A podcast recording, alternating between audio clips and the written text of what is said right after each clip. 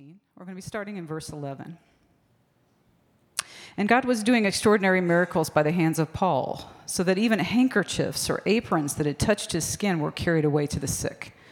And their diseases left them, and the evil spirits came out of them. Then some of the itinerant Jewish exorcists undertook to invoke the name of the Lord Jesus over those who had evil spirits, saying, "I adjure you by the Jesus whom Paul proclaims." 7 sons of a Jewish high priest named Sceva were doing this, but the evil spirit answered them, "Jesus I know, and Paul I recognize, but who are you?" And the man in whom was the evil spirit leaped on them, mastered all of them, and overpowered them, so that they fled out of that house naked and wounded. And this became known to all the residents of Ephesus, both Jews and Greeks. And fear fell upon them all, and the name of the Lord was extolled. And also many of those who were now believers came, confessing and divulging their practices. And a number of those who had practiced magic arts brought their books together and burned them in the sight of all. And they counted the value of them and found it came to 50,000 pieces of silver. So the word of the Lord continued to increase and prevail mightily. This is the word of the Lord. You may be seated. Well. Fist fights, spirits, and dudes leaving a house naked. Sounds like a college party I did not attend. And then you go and then you see like this whole scene where they're burning books. I mean, what on earth is going on here?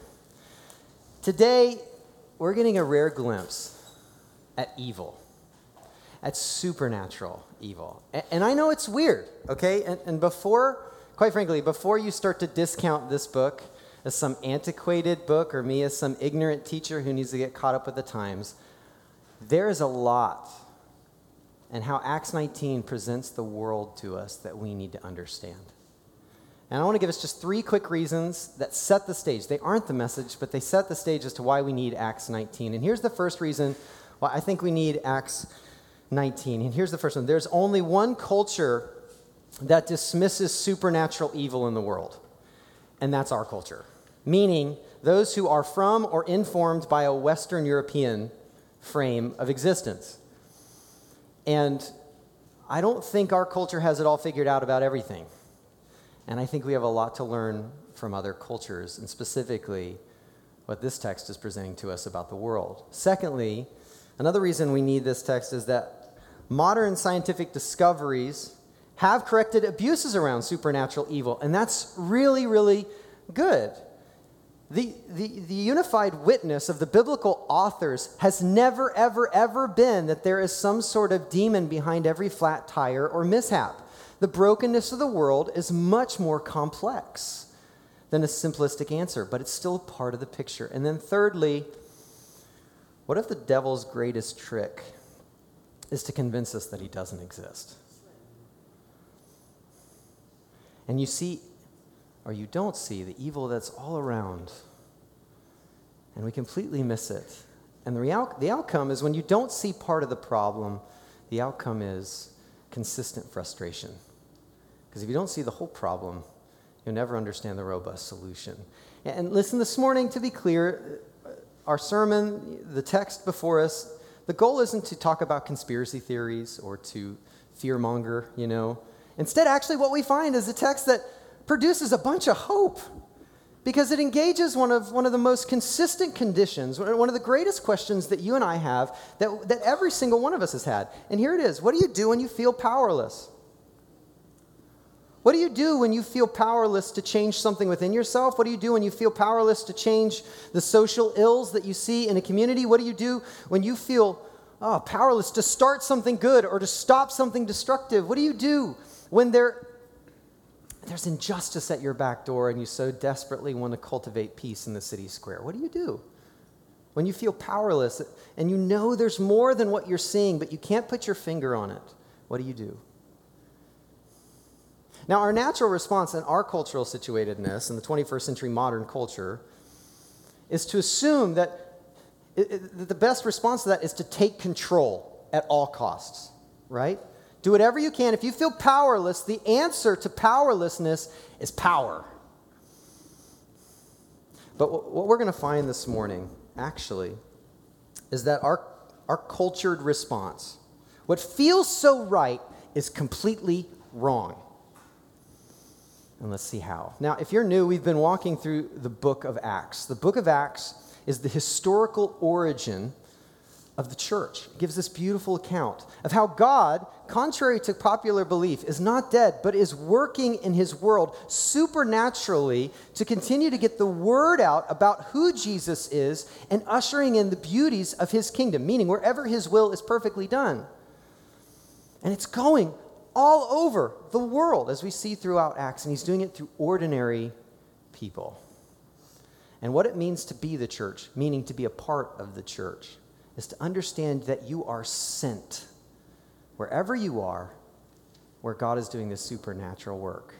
And we've seen this again and again in the book of Acts. Christians, they're in plenty of situations where they would claim they're not in control, but they're anything, actually, but powerless. Okay, so let's look together. If you haven't already, turn with me in your Bibles to Acts chapter 19, beginning down here in verse 11. As we've been kind of journeying through this book, we've noticed a trend, if you've been following along. Every time the gospel, the good news about what God has done in Jesus and how it's shaping every nook and cranny of the world, every time it comes to a city, it meets it on common ground and then challenges that particular culture's nuance. So we saw this a couple weeks ago in Athens, a very intellectual center, a cultural center of the world. And what does Paul give but a brilliant, intellectual, thoughtful response in light of the gospel? Last week, he was in Corinth. And as we get into Corinth, you notice that this is a seaport city full of various passions where the body is nothing but a toy for every single desire you have. And what do we see if you walk through the letters of 1st and 2nd Corinthians? But Paul meets this with, he meets the Corinthians' passion with the passion of Christ, where Jesus' body is not a tool or a vessel to just engage in licentiousness or pleasure, but now becomes a tool of unbelievable generosity and care and love. And then we come to Ephesus. Ephesus, one of the things that Ephesus is known for this world over at this particular time in history is it is the magical capital of the world, contrary to Disney World. Like it had magic. I mean, we still have some of the scrolls of these magical incantations in museums today. And so how does God, when he continues his work through the Apostle Paul in Ephesus, what's his first foot forward? Supernatural power. Now, in our culture, in the 21st century modern culture, when really amazing, powerful, miraculous things happen, we tend to come with a twofold response. We tend to think, oh, well, this is fake, and somebody's doing it for a social media stunt. Or we think, well, there's a scientific explanation for that that science will eventually catch up to since there is no God behind everything that we see. This type of first foot forward in our culture often is met with skepticism, but not in Ephesus. Because I would dare say that they have a better and more robust understanding of the reality of the world rather than a limited understanding of only what we see and touch and feel. And so when God breaks in to Ephesus, what do we see? Miracles are taking place, and even to such a degree that hankies and aprons, like sweaty aprons that happen to touch Paul, when they touch people who are sick, they are healed.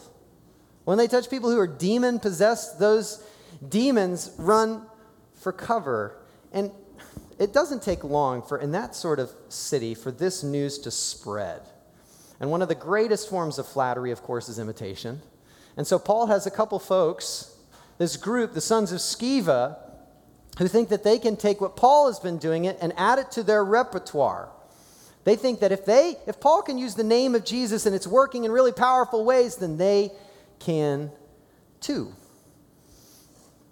But I want to think, let's see what actually happens. I mean, we heard the text read, but let's just reimagine this moment, okay? So you have the sons of Sceva, and there's this guy who loses his mind, right? And I can't help but imagine like neighbors or family calling or getting hold of the sons of Sceva, you know, is there something strange in your neighborhood? Who are you going to call? Sons of Sceva, right? Like that, they've got like a shtick When something's crazy, call the sons of Sceva. And the sons of Sceva, to be clear, they do not acknowledge that Jesus is the Messiah of Israel. They do not acknowledge that Jesus is the Son of God. They do not believe that Jesus is very God of very God. They thought this name came with such power that they could use it any which way they wanted, even if it was for something good.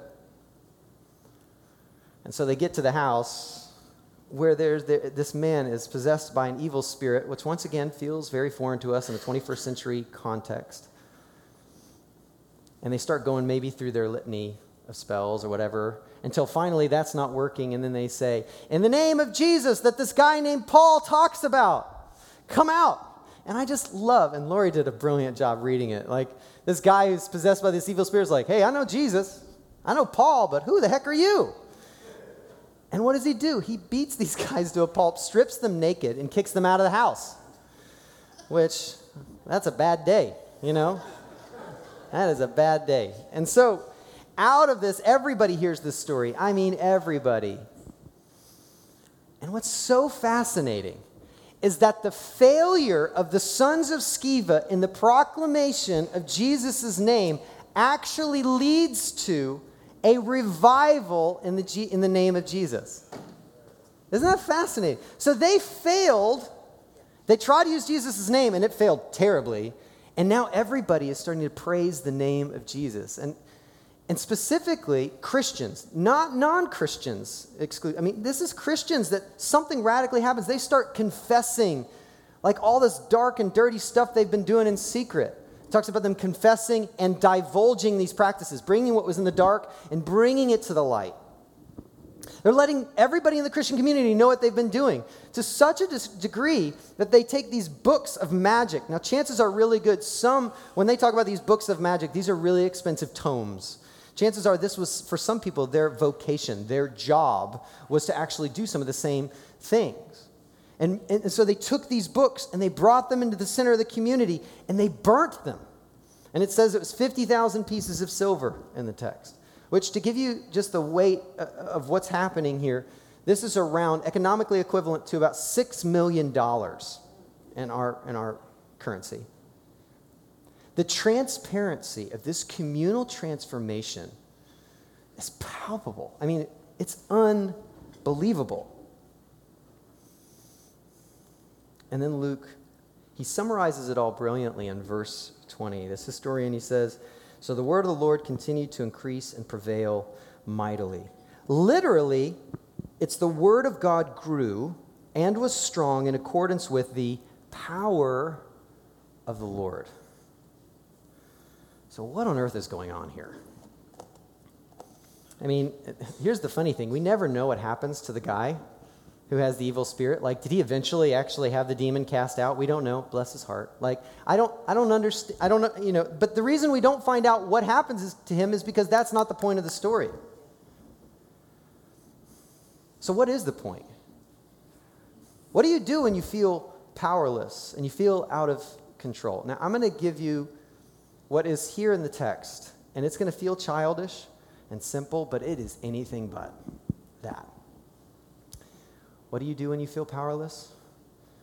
Trust Jesus, not magic. Right. Now, I told you it was simple, and it sounds really churchy because we love to use the word trust around here, but this is so important. And some of you may be asking, what does this have to do with me, a 21st century urbanite who comes with 21st century ideals, who understands the scientific method, who can distinguish between fairy tale and fact? Why do I need to understand this? And what does this have to do with me? Plenty. And to be clear, the answer isn't gathering up all your Harry Potter books and putting them in a fire, you know. That's not the answer. You know, it was a couple weeks ago, we had two Christians from India, Ebby and Esther, and they joined us here at Christ Community from India. And they were working on a PhD program and a particular paper and study on how nonprofits are birthed out of the church. Brilliant folks. And they came and joined us for our teaching team. So one interesting insight for you to know, we are a multi-site church, so we have 5 campuses across the city. And one of the great gifts is on Mondays, all the preaching pastors, as well as some of the worship pastors, we meet together and we talk through the text together. There's some beautiful accountability there, because if somebody says, I think I see this, then we can all say, that's crazy. Don't ever say that to anyone ever again. And then simultaneously, nobody says that sometimes, but you have accountability. That's really healthy. And then simultaneously, you get to steal really good illustrations from other people. So maybe one is from someone else this morning. You be the judge. But in the midst of that teaching team, Ebby and Esther were with us, and we asked them, hey, you know, we were talking about sharing the gospel, and we said, what's one of the most common ways in which you share the gospel in India, in your ministry there? And it was fascinating because Ebby responded by saying, well, the way that we share the gospel that's most effective is after power encounters. And I was like, do explain. This is truly fascinating. And he says, look, we have so many gods and so many idols that our folks are constantly living in fear, as if they've maybe offended a god, or they forgot about a god, and that's why this mishap is happening, and then their god doesn't follow through. And what happens is suddenly Jesus does something in the name of Jesus that their god never could. It's a power encounter. And Jesus, by the speaking of his name, is proven more powerful than their god. And then we say, yeah, he's the Lord. He's the true God. All these other idols, after the fact, all these other idols are nothing, are meaningless compared to the true God. He's your Lord and Savior. And people are coming to Christ through these power encounters. And what I'm reminded of here in our text, what I'm affirmed in with Ebby and Esther's experience in India, is that Jesus isn't dead, but he's alive. And he's seated at the right hand of God the Father. And although he's not seated right next to you, that doesn't mean he's disengaged. And he can do truly amazing, marvelous things. Where there is brokenness, he can bring restoration. Where there is sickness, he can bring healing. Where there's disintegration, he can bring wholeness. That is the God we serve, who's alive and well and engaged in his world. And so whenever you feel powerless, when you feel out of control, trust Jesus and trust that he's in control. Now, I've been using this word trust a lot. And there's a lot of different understandings. Okay, what does trust look like? And so I just wanted to take a second just to clarify, what does trust mean? And what do we understand trust to be here in our text? Trust, here's a simple definition. Trust is leaning into someone else's control. Trust is leaning into someone else's control. Now, you do this every day. 99.9% of everyone in this room, maybe 100% of folks in this room, have a bank account of some sort, potentially. And what you do is you say, this bank says, hey, we will keep your money safe, and in some cases even bring you some interest on your money. Trust us. And to trust a bank is full-bodied, isn't it? It's physical, or at least digital, with an automatic deposit, or some transaction on the current location in one of their branches. But what you say is, when you put your money in that bank, is you say, I trust that you said when you could keep my money safe and you could actually increase my wealth if I gave my money to you. You can take control of my money, and then you'll give it back to me safe and sound, as you've promised. You have the capacity to do what you've promised. That is trust. You're leaning into the bank's control now of your finances. Another way you do that is whenever you get in the backseat of a car. You are trust. Some of you wish you had two seatbelts. But whenever you get in the backseat of a car, you are leaning into someone else's control who's going to take you from point A to point B, Lord willing, safely. And you trust that they are taking your life's worth into concern with great care. Trust. Trust is leaning into someone else's control. And when we trust Jesus, he doesn't always work like we'd expect. Sometimes he works through aprons and hankies. And interestingly enough, he doesn't do that anywhere else in Acts. So it's not like this is a template. But God is free, and he does truly amazing things when he's meeting people where they are. Sometimes he works through hankies and aprons. Sometimes he works through years and relationships and doctors. But regardless, Jesus is in control, and so worthy of our trust.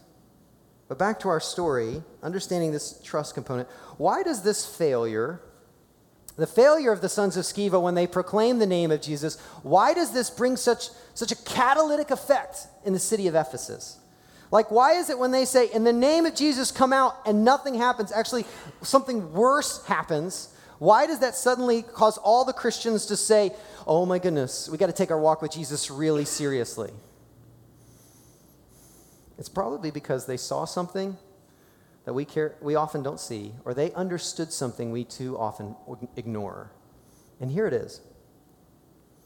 There is evil that will leave you powerless. And no matter how hard you try, you can't control it. Not on your own. That's right. You can't. And yet we try, time and time again. How do we do that? By magic. You know, if you've ever read anything from C.S. Lewis, he's one of the most brilliant 20th century thinkers who also happens to be a Christian. And if you read any of his fiction or his nonfiction, the way he describes magic is brilliant. He says, magic attempts to gain power without paying the price of humble submission to the God whose power it is. Let me say that again. Magic attempts to gain power without paying the price of humble submission to the God whose power it is. In other words, when you feel powerless and you feel out of control, magic is an attempt to take control. Yeah. It's an attempt to take control. And this is where we start to realize how simple and yet how difficult what we see in this text is really going on. I mean, to trust Jesus, not magic, is really hard. Because here's the deal. It's not about the potions or the spells. To some degree it is, and it still isn't, that component of it is still alive and well today. But really, at the heart of magic, you find an issue of control. That's what we see. You see what trust is? Trust has this air of humility and submission about it. It's the admittance that if you're trusting Jesus, there's a part of the picture I don't understand. There's probably a part of what's going on in the world that I don't see, and so I'm going to lean into your control, trusting that you've got it taken care of, that you have my best in mind. Magic says, I see all the picture perfectly. And God, you're not acting, so I'm going to do what I need to do and say what I need to say to somehow try to force your hand.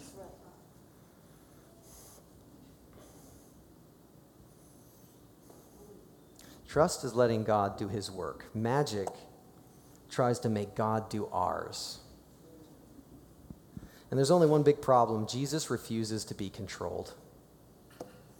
He refuses to be controlled. I mean, Jesus can do amazing things, but we cannot force his hand. And some of you are like, I still don't understand how this applies to me. Hold on. We're getting there. Because what the sons of Sceva learned in a very brutal way, what the church in Ephesus came to realize in this really palpable moment is that when you feel powerless and you're trying to gain control, the pathway to power is in trusting Jesus. Trusting Jesus is the pathway to power, not magic. You know, I was hesitating, you know, as I was thinking about this message this week to tell you this story, mainly because it's only happened to me once, and sometimes when people tell stories, they think that, then that should happen to me too, or that this always happens, and it doesn't, but I wanted to still tell the story, even with those risks there, because it breaks open our closed worldview to how God really is working, and there's more going on in the world than we care to see. There's one night, I'm normally a really heavy sleeper, and as soon as my head hits the pillow, I'm out. Allie, my wife, gets really frustrated at that, because she doesn't do, like, I hit the pillow and I'm gone. You can punch me in the head and I will not wake up. But on this occasion, it was about 2 a.m. and I was wide awake. There was a relationship that just was causing me internal angst. And it wasn't just somebody else's fault, because whenever you have relational issues, it's always a two-way street. It takes two to tango, right? So don't hear me saying that. But there was this relational struggle that was going on with someone, and I was walking through the conversations in my mind that I have had and the conversations I will have, where I will triumph in the end. You know what I'm talking about. You have those conversations in the shower too. So it's like, so you have that moment, and I'm sitting there in bed, it's 2 a.m., and suddenly, like, the anxiety reached a new height, the anger and the rage in my imagination, not physically, but imaginatively, to a new height that almost felt like I lost control. And then I was getting angry at how angry I was, which is just even more cyclical. Like, well, you know, why am I so angry? Yeah, I'm so angry. Like, oh, and this was weird. And then finally, it was this weird moment, and I was so wide awake. I was sitting there, and I just go, God, I don't know what's going on, but this just feels way out of my league. I can't get a handle on this. And I'm not someone who normally asks this, but I just said, God, if there's any sort of demonic oppression going on, anything like that at all, I don't know. I'm a 21st century modern person. It's really hard for me to believe these kinds of things, just transparently. I was like, but if that's going on, would you just would you just free me? Because I don't have the emotional energy to do this anymore. I'm exhausted. Can you please take it? And I remember, no lie, it was like, I don't know how to describe it other than it felt like the sun was rising and the clouds were breaking. It was emotional, physically my body relaxed, and I slept like a baby, crying and, you know, no, but I slept really well, and I the next morning I told Allie, and she's just like, whoa. And I, once again, I know there's a lot of caveats. I don't want anybody to think like they have to have that sort of experience or whatever. But listen, God is working in the world, and we are not alone, and there's so much more going on in the world than we care to admit. Going on behind the scenes, and you're not powerful enough to handle it on your own. You can't take control. Magic will always leave you empty. The only avenue is trusting Jesus, leaning into his control. And so I want to ask you a question this morning.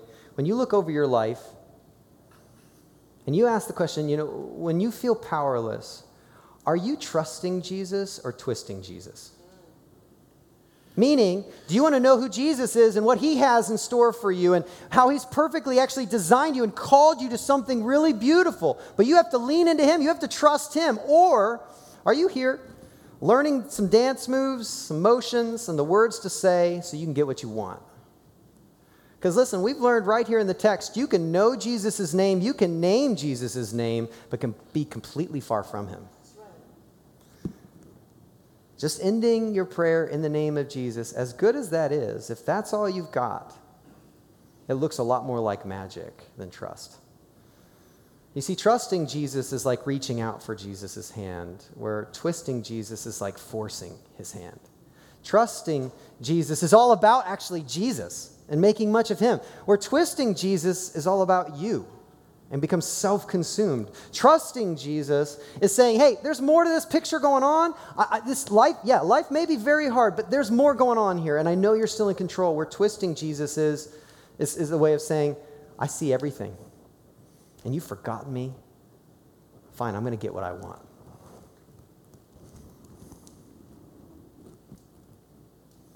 Are you trusting Jesus or twisting Jesus? Another way to ask it is, why are you here this morning? And I don't know your heart.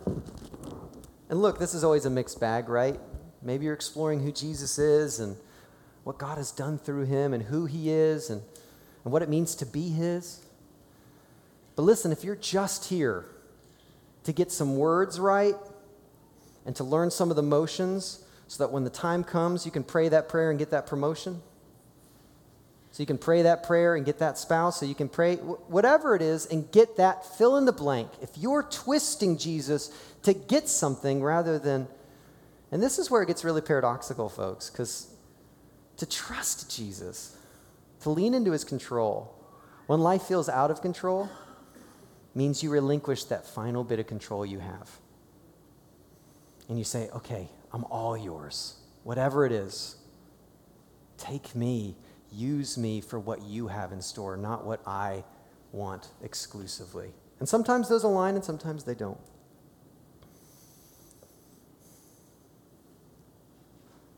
You see, there's this deep warning in this text that if you just go about your life trying to twist Jesus or using magic in many ways but stamping Jesus' name on it, you may find yourself, either metaphorically or literally, humiliated, naked, and alone. But to trust him. Oh, he guides you into great depth and great wholeness to give you the life you long to live, the life you were designed to live, by the power of the Spirit. And it leads you in a trajectory that you never saw coming. I don't know about you, but for me, I can't always just trust my gut, right? Because our gut doesn't always lead us in the right space. I need signposts. I need litmus tests.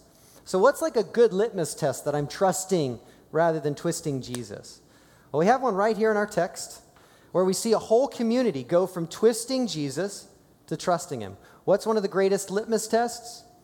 Costly repentance. Costly repentance. When was the last time your repentance cost you something? When was the last time you admitted you were wrong? Where you were honest about what you did and how it was actually destructive? or you cleaned house, no matter what it cost, because Jesus was worth it and you trusted him more than whatever else you were leaning on before. Isn't that what the Ephesian church does? They finally see that Jesus isn't like all these other idols and all these other gods and like just a tool for magic to get what we want. No. He's the king, and he defines what is good and what is holy. And so we got to get to know him and trust him for who he is and shape then what it is to long for what he is calling us to. What about you? Where do you feel powerless? Where do you feel out of control? Where do you long for God to change? It comes through repentance. Folks, trusting him even when you don't have all the answers. And so I want you to think about this. Where in your life, I mean, if we see what God is doing here in the Ephesian church, is there anything in your life you need to confess?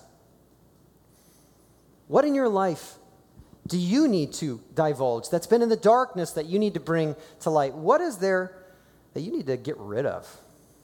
I'm not saying anybody's got to burn something, but what is it that you need to let go of? That's actually vying for your trust, that's now making Jesus second tier. What is that in your life? Because it'll never deliver. Only trust will bring you where you long to go ultimately, and trusting specifically someone who's trustworthy, Jesus. And doing so through repentance time and again, helping him or leaning and trusting his control that when he course corrects, he's always right when he speaks through his word. And you know what happens?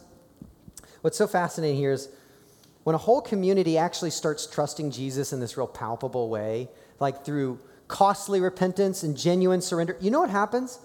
A whole city gets transformed. Isn't that fast? I mean, you have this episode here with the sons of Sceva, this failure, and then it leads to a revival, a greater zeal of Christians to follow Jesus more wholeheartedly, and they're leaning now into Jesus' control in ways that they hadn't before. And what happens? If you follow verses 21 through 41, it's astounding, because those who did have power, those who were oppressing the people of Ephesus, they were creating these magic dolls, idols, that were fairly costly and would continue to cost. You'd have to go to temple, and you'd have to do other activities that would always cost. And these silversmiths who made these idols, they made their living. Their family survived off of making these idols. And they see this group of Christians now burning magic books, giving up idolatry, trusting Jesus and not magic. And they get terrified. Those who had all the power in the city feel utterly powerless. And so they call this big gathering together, and if you read it, it's truly astounding because it's absolutely chaotic. I mean, for 2 hours, they do this ridiculous chant about Artemis. I mean, it's crazy. Some of the people aren't even there for the same reason. They just were there for a good break at work, and everybody's just yelling and screaming, and then all of a sudden, someone who's not a Christian, who's kind of overseeing the gathering at the end of the day is like, you guys are in danger with the Roman government. This is getting so out of hand. Not the Christians, this is the non-Christians, because they're so terrified, they're losing power, and they're like, we got to break this up. In this huge gathering, those who used to have power, who now feel powerless, and were believing the lie that when you feel powerless, the answer is more power and to take control by force at whatever cost, what happens? Nothing. There's no change that they can incur. And those who looked utterly weak, who seemed to waste millions of dollars, who are leaning into a guy who died and rose again, that's causing them to now give up all these idols, they look utterly weak, have become one of the most powerful forces in the whole city. This is what happens when God's people really lean in. God starts to change his city, and it's powerful. And it shapes the economics, it shapes workspaces, it shapes families. I mean, just do an imaginative journey with me for just a second. Imagine if all the Christians in Kansas City, some total, across churches, there's a lot of good churches in Kansas City, across churches, really trusted like this. What do you think would happen? Violence would be no more. Violence would be no more. Brilliant, Charlie. Yeah, I mean, you would see, well, at least not from Christians' hands, and it would definitely be decreased until Christ returns. But yeah, there would be a significant impact in violence. We would see whole industries that would disappear. There would be a great decrease in abortion, there'd be a great decrease in children given up for adoption. The need for orphan care or orphans who have no homes would be nearly non-existent. You'd see wealth distribution and even the educational framework of our city look very different. What else do you think would be different? I mean, the whole landscape would be shaped significantly if Christians learn to believe something truly elementary but truly magnificent, to trust Jesus and not magic. And then a whole city would ask, well, how did this happen? And all we could say is the God that you can't see loved us so much that he became human. He lived among us. He showed us what it means to live life most authentically human.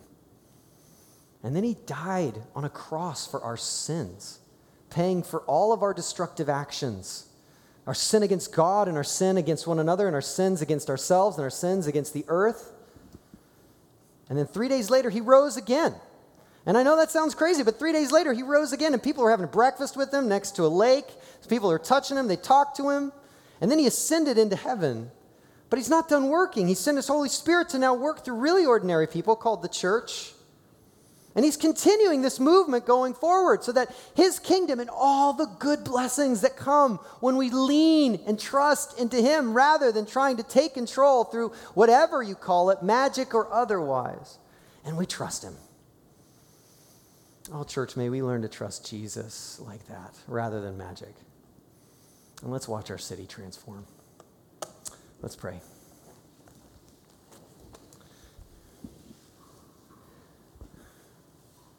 What an interesting story in Acts. An interesting moment in history. God, thank you for Luke's thoughtful, historical study and research and bringing this account together for our good today and how relevant these words are for us. A people who wrestle deeply with control. May we instead trust you more deeply. And God, I'm not naive enough to think that there are no folks here who have yet to trust Jesus at all, but are exploring him and seeing whether or not he is trustworthy. God, he is not. Your son is not. His name is not a name that we can manipulate. But he is someone who's worthy of our trust. And by the power of your Spirit, may you convict our hearts of all of us of that truth. Lord Jesus, we love you. Lord Jesus, we trust you. Yes. Help us in our lack of trust to repent, to confess, to divulge, and to do so at whatever cost, knowing that ultimately, yes, even with that great cost, it's always worth it. Because you long for our best always. We love you, God. In Jesus' name, amen.